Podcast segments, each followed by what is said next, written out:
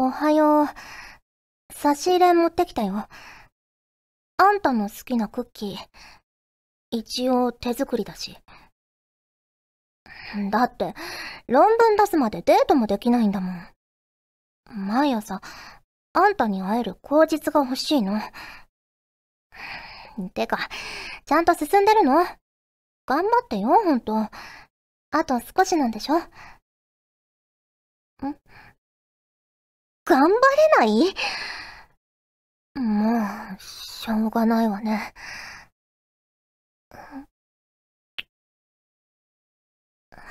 ほら、これで頑張れるでしょ？フューチャーオビット出張版略してチャオビ？チャオポテーこんにちは、こんばんは、おはようございます。石原舞です。フューチャーオビット出張版略してチャオビ第104回です。はい、冒頭のセリフは、ブラックマルスさんからいただきました。ありがとうございます。石原さん、はじめましてちゃおぽてお、はじめましてちゃおぽてです。現在僕は大学院生です。修士論文提出まで残り1ヶ月になったので、萌え台詞くださいびっくりマーク。幼馴染の彼女風でびっくりマーク。初投稿なのに攻めた内容ですみません。かっこ汗。石原さんにエールいただけたら本気出ますので、よろしくっすということで、いただきました。ありがとうございます。ねえ、どうですか？頑張れそうですか？ねえ、締め切りがあるものはやっぱ大変ですよね。自分をね、追い込んでいって、こんないろいろね、楽しいことがあるシーズンに、頑張って頑張って頑張らないといけないわけで、ね、体調管理とかも難しいし、ね、いろいろ誘惑も多いとは思いますが、頑張ってください。応援しています。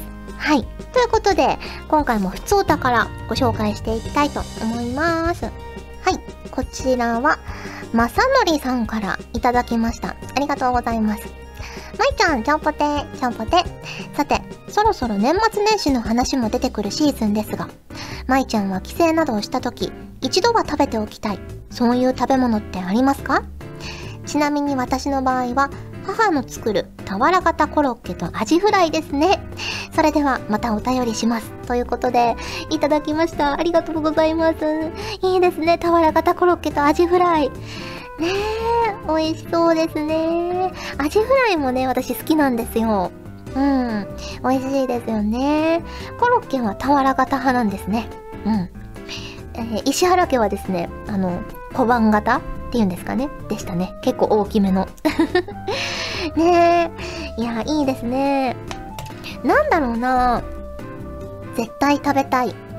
まあ、帰るたびに結構食べてるのは、あの、一心不乱っていう ラーメン屋さんのラーメンは結構食べたいなって思っちゃうんですけど、まあね、すごく詳しい話をしちゃうと、あれらしいんですよ。一心不乱さんって福岡のラーメン屋さんじゃないよ、みたいなこと言われたこともあるんですよ。まああの、本店というか発祥が宮崎の方なのかな？だからって言われるんですけど、でもね、もう私の中ではすごく好きな味なので 食べ続けていきたいなって思いますよ。うん。とかかな？うん。あと、あれも好きですよ。お土産の通りもん。傑作まんじゅう。なかなかね、あの、上京するまでは食べたことなかったんですけど、福岡のお土産だから。でも上京すると結構ね、みんなが福岡行った時に買ってきてくれたりとか、自分が買ったりとかで食べる機会も増えて、ああ、これほんと傑作まんじゅうだなと思って。ね、あの和洋折衷な感じでとても美味しいので結構食べちゃいますね。はい。ありがとうございます。続きまして、こちらはやわすずさんからいただきました。ありがとうございます。石原さん、ちゃんぽて、ちゃんぽて。ガールズパンツァー最終章第1話見ました。石原さんのキャラのセリフが意外にあって嬉しかったです。今回は47分と短く、セントグロリアーナ女学院が関係するストーリーではなさそうなので、鈴木さんのセリフがちょこっとあるくらいだと思っていましたが、オレンジペコさんもご登場でしたね。さらに、最後のスタッフロールで、モブでのご出演もあったと知りました。気がつかなかったので、もう一回見に行こうと思います。ありがとうございます。ね気がつかなかったって言われると、それはそれで嬉しいですね。気づいたよって言われるのも、まあ、それはそれで嬉しいけど、気づかなかったよって言われるのも、それはそれで嬉しかったりもしますね。ねそうなんですよ。結構、鈴木さんとペコさんもやらせていただいてるんですけど、さらに、ちょっとね、モブで一人やらせていただきまして、新たに。なんと、あれなんですよ。オレンジペコさんって、まあもちろんダージリンさんと一緒にいるじゃないですか。で、鈴木さんって、大体あの自動車部のみんなといるじゃないですか。星野とか土屋とか。で、今回の子も、まあ、某部活の子なんですけど、ねなんと、また、あの、北村えりさんの 役と同じ所属というか、同じグループということで、3キャラともね、常に隣ぐらいにいつもいるので、それが多分偶然だとは思うんですけど、面白いなって、私は勝手に思っています。ね、まあ2回目、3回目と見るときは、そんなモブにも注目していただけると嬉しいなと思います。はい、ありがとうございます。続きまして、こちらは、声優さんの杉田さんに声が似てると言われる人間さんからいただきました。まいさん、ちゃんぽてー、ちゃんぽて。100回が終わって、視聴者全員プレゼントのポストカードをコピーして、心理分析などをしながら眺めていたのですが、もう、まず、可愛い字ですね。あと、全体的に整っていていいと思います。勢いもありますね。美の文字がだんだん顔文字に見えてくるのがあって可愛いなと思いました。かっこ、火の部分が口で濁点の部分がピースサインに見えます。つまり、茶帯というのは、チャオという挨拶と美という文字で顔文字を表していると思えるような感じですね。過去後付け。後付け えー、これからも地味にですが応援させてもらいます。ということで、いただきました。ありがとうございます。ねすごい心理分析とかできちゃうんですね。いやー私字はね、あの、綺麗じゃないですよ 綺麗じゃないけど、まあ、でも読みやすい字ではあるかなと思ったりはします 綺麗じゃないけどね はい。ちょっとドキドキしますね。こんな分析とかされちゃうとね。どうなんだろう。私のなんか心理状態とか出てるんですかね。どうなんでしょうね。はい。ありがとうございます。続きまして、こちらは、たちきさんからいただきました。ありがとうございます。石原さん、ちゃんぽてー、ちゃんぽてー。緑グッズ大好きをご紹介いただき、ありがとうございます。あ、ご紹介しましたね。緑色を好きになったきっかけですが、語ると少し長くなります。小学生の頃は、金色や紫という子供にしてはちょっと尖った色が好きでした。その後中学生くらいの時は、光をイメージした白を好きになりました。しかし、ある時気づいてしまったのです。自分は主人公や勇者ではないと。そんな時に出会ったのが、物語の主人公だけど勇者ではないという某大作 RPG の5作品目の主人公。魔法としては風使いです。その少し後、別の RPG で風の魔法が緑色のエフェクトで描かれているのを見て、それからはずっと風と緑がセットで好きになりました。というわけで、緑と共にファンタジーの属性でいうところの風も大好きで、風使いで緑色の髪の主人公が出てくる作品の小説を書いていたりします。ちなみに、他に持っている緑グッズですが、プリンタ、ドライヤー、PSP、ビータ、傘、ネクタイ、そして2代目の緑色パソコンを最近ゲットしました。ということで、いただきました。ありがとうございます。ねえ、あの、以前に、たちきさんのお便りで、その緑グッズをたくさん集められてるっていうのをご紹介したんですけど、その緑をね、好きになったきっかけというのを教えていただきました。ありがとうございます。ねえ、ほんとたくさんグッズ持ってらっしゃるんですね。でも確かに、風の魔法が緑っていうのは私もね、イメージはありますね。うん。へえ、そうなんですね。いやー、あのー、あれなんですよ。私も、あの、紫色が好きなんですけど、最近、緑も好きなのかもしれないって思い始めていて、まあ、それはなんでかっていうと、あの、動物の森のアプリをやってるんですけど、動物の森のアプリって自分のそのキャンピングカーの色をペイントできるんですよ。ペイントできて、で、あの、何の気なしに、まあ、最初は紫色っぽい感じにしてたんですけど、でもなんかしっくりこないなと思って、あのー、白地にちょっと緑のラインみたいな感じにしたりとか、あと服のコーディネートとかも、あ、これ可愛いなと思って選んでいったら、ちょっと緑っぽくなったりとか。で、今だからちょっと緑が好きな周期なのかもしれないなって、私も思いました。はい。ありがとうございます。ということで、普通歌をご紹介しました。今回もホクホクっとお送りします。ガジェットリンクでは、ただいま資料請求を受付中です。無料で送るのでお気軽にお申し込みくださいレッスン見学も受付中です詳しくは公式サイトを見てけろ千里の道も資料請求から待ってま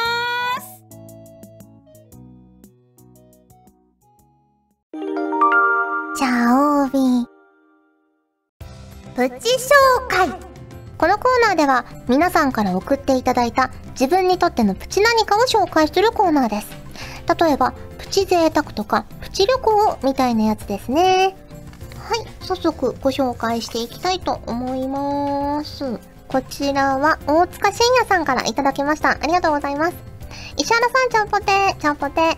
福島県も雪が降り始めたので、今年最後の調査に行ってきました。今年最後の調査なので、歩兵陣地あたりの大物発見を期待していたのですが、結果は、とあるお寺の石仏に弾痕発見というプチ発見のみでした。でも、この石仏の弾痕が興味深く、横積みにして防壁として使用したのでは、との仮説に至りました。墓石や石仏を利用しての防壁は、西南戦争ではよく見られるものの、戊辰戦争では珍しいので、面白い発見ではと思っています。とりあえず雪解けしたら、この寺を再訪問して、敷地内に他に横積みされたような墓石が見つかれば、この仮説が正しいとなるので、今から春が楽しみです。ということで、いただきました。写真もついてるんですけど、確かに穴が開いてるんですよね、この石仏に。へー。こういうところからそういう事実が分かっていくんですね。うーん。こう、立っていたのではなく、こう横積みにするんですね、あえて。あ、安定性を高めるためなんですかね、防壁としての。へー、面白いですね。いやー、大塚さんは着実に 発見への道を歩まれていますね。はい、また何か進展ありましたら教えてくださると嬉しいなって思います。続きまして、こちらは、のりひこさんからいただきました。ありがとうございます。まいさん、ちゃんぽてー、ちゃんぽてー。今回はガルパン最終章公開記念ということで、戦車の操縦手をプチ体験できる遊びを紹介します。やり方は簡単。凍ってしまい、見えなくなった車のフロントガラスを、戦車の操縦用の覗き窓と同じ形に溶かせば OK。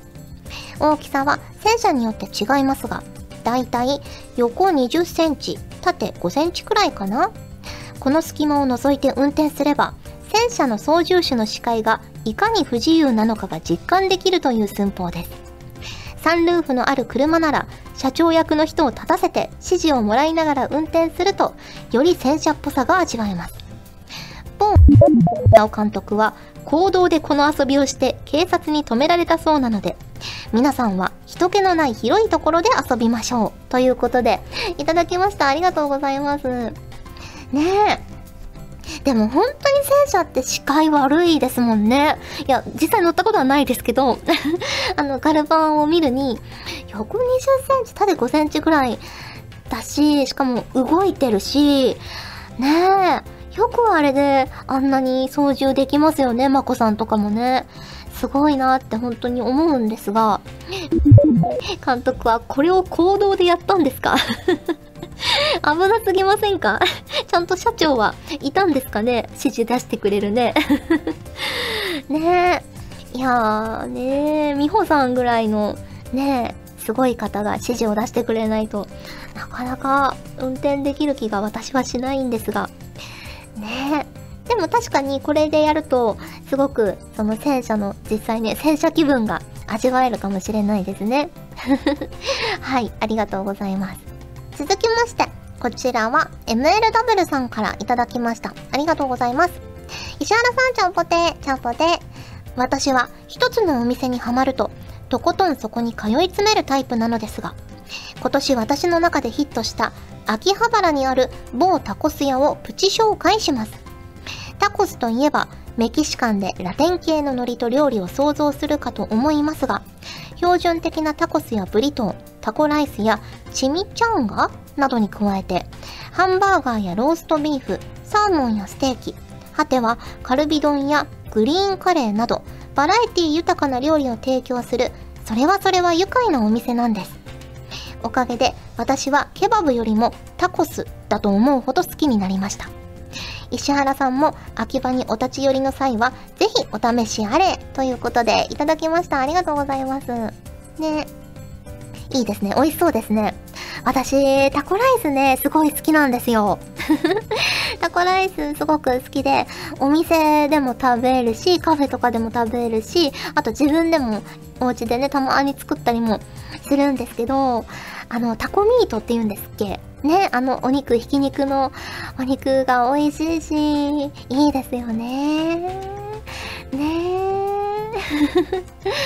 ね、レタスとかも乗ってて、すごくタコライス好きなんですけど、あのー、一つ気になってることがあって、そう、なんかちょっとね、このお店行ってみたいなって若干思ったんですけど、あの、某タコス屋としか書いてないんですよね お店の名前なのかな？お店の名前多分別にありますよね、多分ね。ね。まあまあ、秋葉原タコスとかで検索すれば出てくるんでしょうね。有名でしょうから。うんうん。とは思いますが。ね、ちょっとそこが気になってしまいました。はい、ありがとうございます。ということで、プチ紹介のコーナーでした。皆さん、チャオポテー。おい。こんにちは。久保健。こんばんは。おい、久保健何やってんだよ。パーソナリティの久保健だよ。な、な、な、おい、この怒られんぞ。いろんな人から怒られんぞ。やめろ、やめろ、やめろ。トーク冒険出張版、略して、トーク冒険。いや、何も略されてないぞ、おい。あ、み、皆さんすいませんでした。えー、以上、サメ肌勝利でした。トーク冒険もよろしくです。では、さようなら。お送りしてきました。フューチャーオービット出張版。早いものでお別れの時間が近づいてきました。今回のプチコーナーは、チャオビインスタのコーナーです。ちょっと久しぶりです。はい、写真今出てるかな？はい。これなんだと思いますか？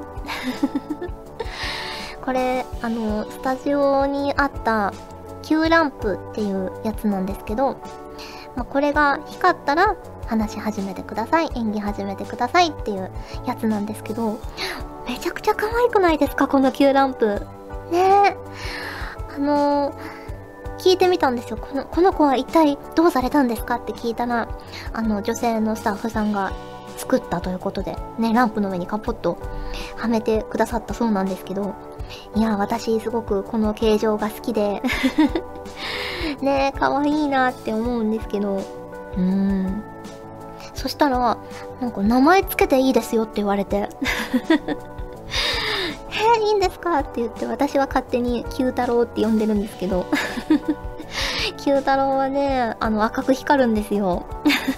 九太郎が光ったら演技始めるんですけど、ねえ。結構、あの、スタジオさんによって、まあ、キューランプはどこのスタジオにも、まあ、大体はあるんですが、ね、まあ、そのまま剥き出しになってるところもたくさんあるし、あとは、そうだな、こんな風にね、可愛い置物とかが被せてあったり、リラックマーとか、あと、何見たことあるかなガンダムのハロとかが被せてあるスタジオさんとかもあったりとか、Q ランプを見るのはね、私は結構楽しみですね。いろんな個性があって面白いなと思います。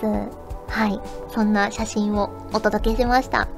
またこれからもいろいろね、面白い写真とか美味しそうな写真とか撮れたら、このコーナーやっていきたいなと思います。はい。ということで、お送りしてきました、フューチャーオビット出張版略してチャオビ第104回。今回はここまでです。お相手は石原舞でした。それじゃあ、次回も聞いてくれるよね。よね石原舞の提供クッキング。今日ご紹介するのはネギトロっぽい丼です。まずツナ缶にマヨネーズとからしを入れて混ぜてからご飯にのせます。醤油を垂らして刻みネギ刻み海苔をかければネギトロっぽい丼の完成です。え？分量ですか？細かいことは気にしない気にしない。お好みで適当にやっちゃえば Don't worry ですよ。それじゃあ皆さんまた来週。この番組はガジェットリンクの提供でお送りしました。チャオベでは皆さんからのお便りをお待ちしております。各コーナーごとに画面に表示のハッシュタグを必ずつけてくださいね。そして投稿フォームも設置しております。長文や社員の皆様からの投稿お待ちしております。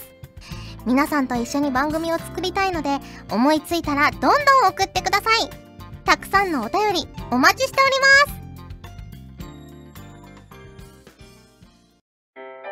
ガジェットリンクでは声優の派遣、キャスティング、コーディネート、録音スタジオの手配など、声に関するお仕事のご依頼を受けたまっております。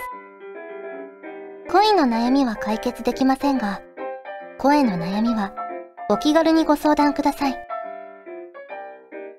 先輩、これでいいですか？ガジェットリンクの所属声優が頑張ってお送りするチャンネルガジェットリンク TV これからどんどんいろんな番組を配信していく予定なのでぜひチャンネル登録してください。さあみんな登録登録。今すぐ登録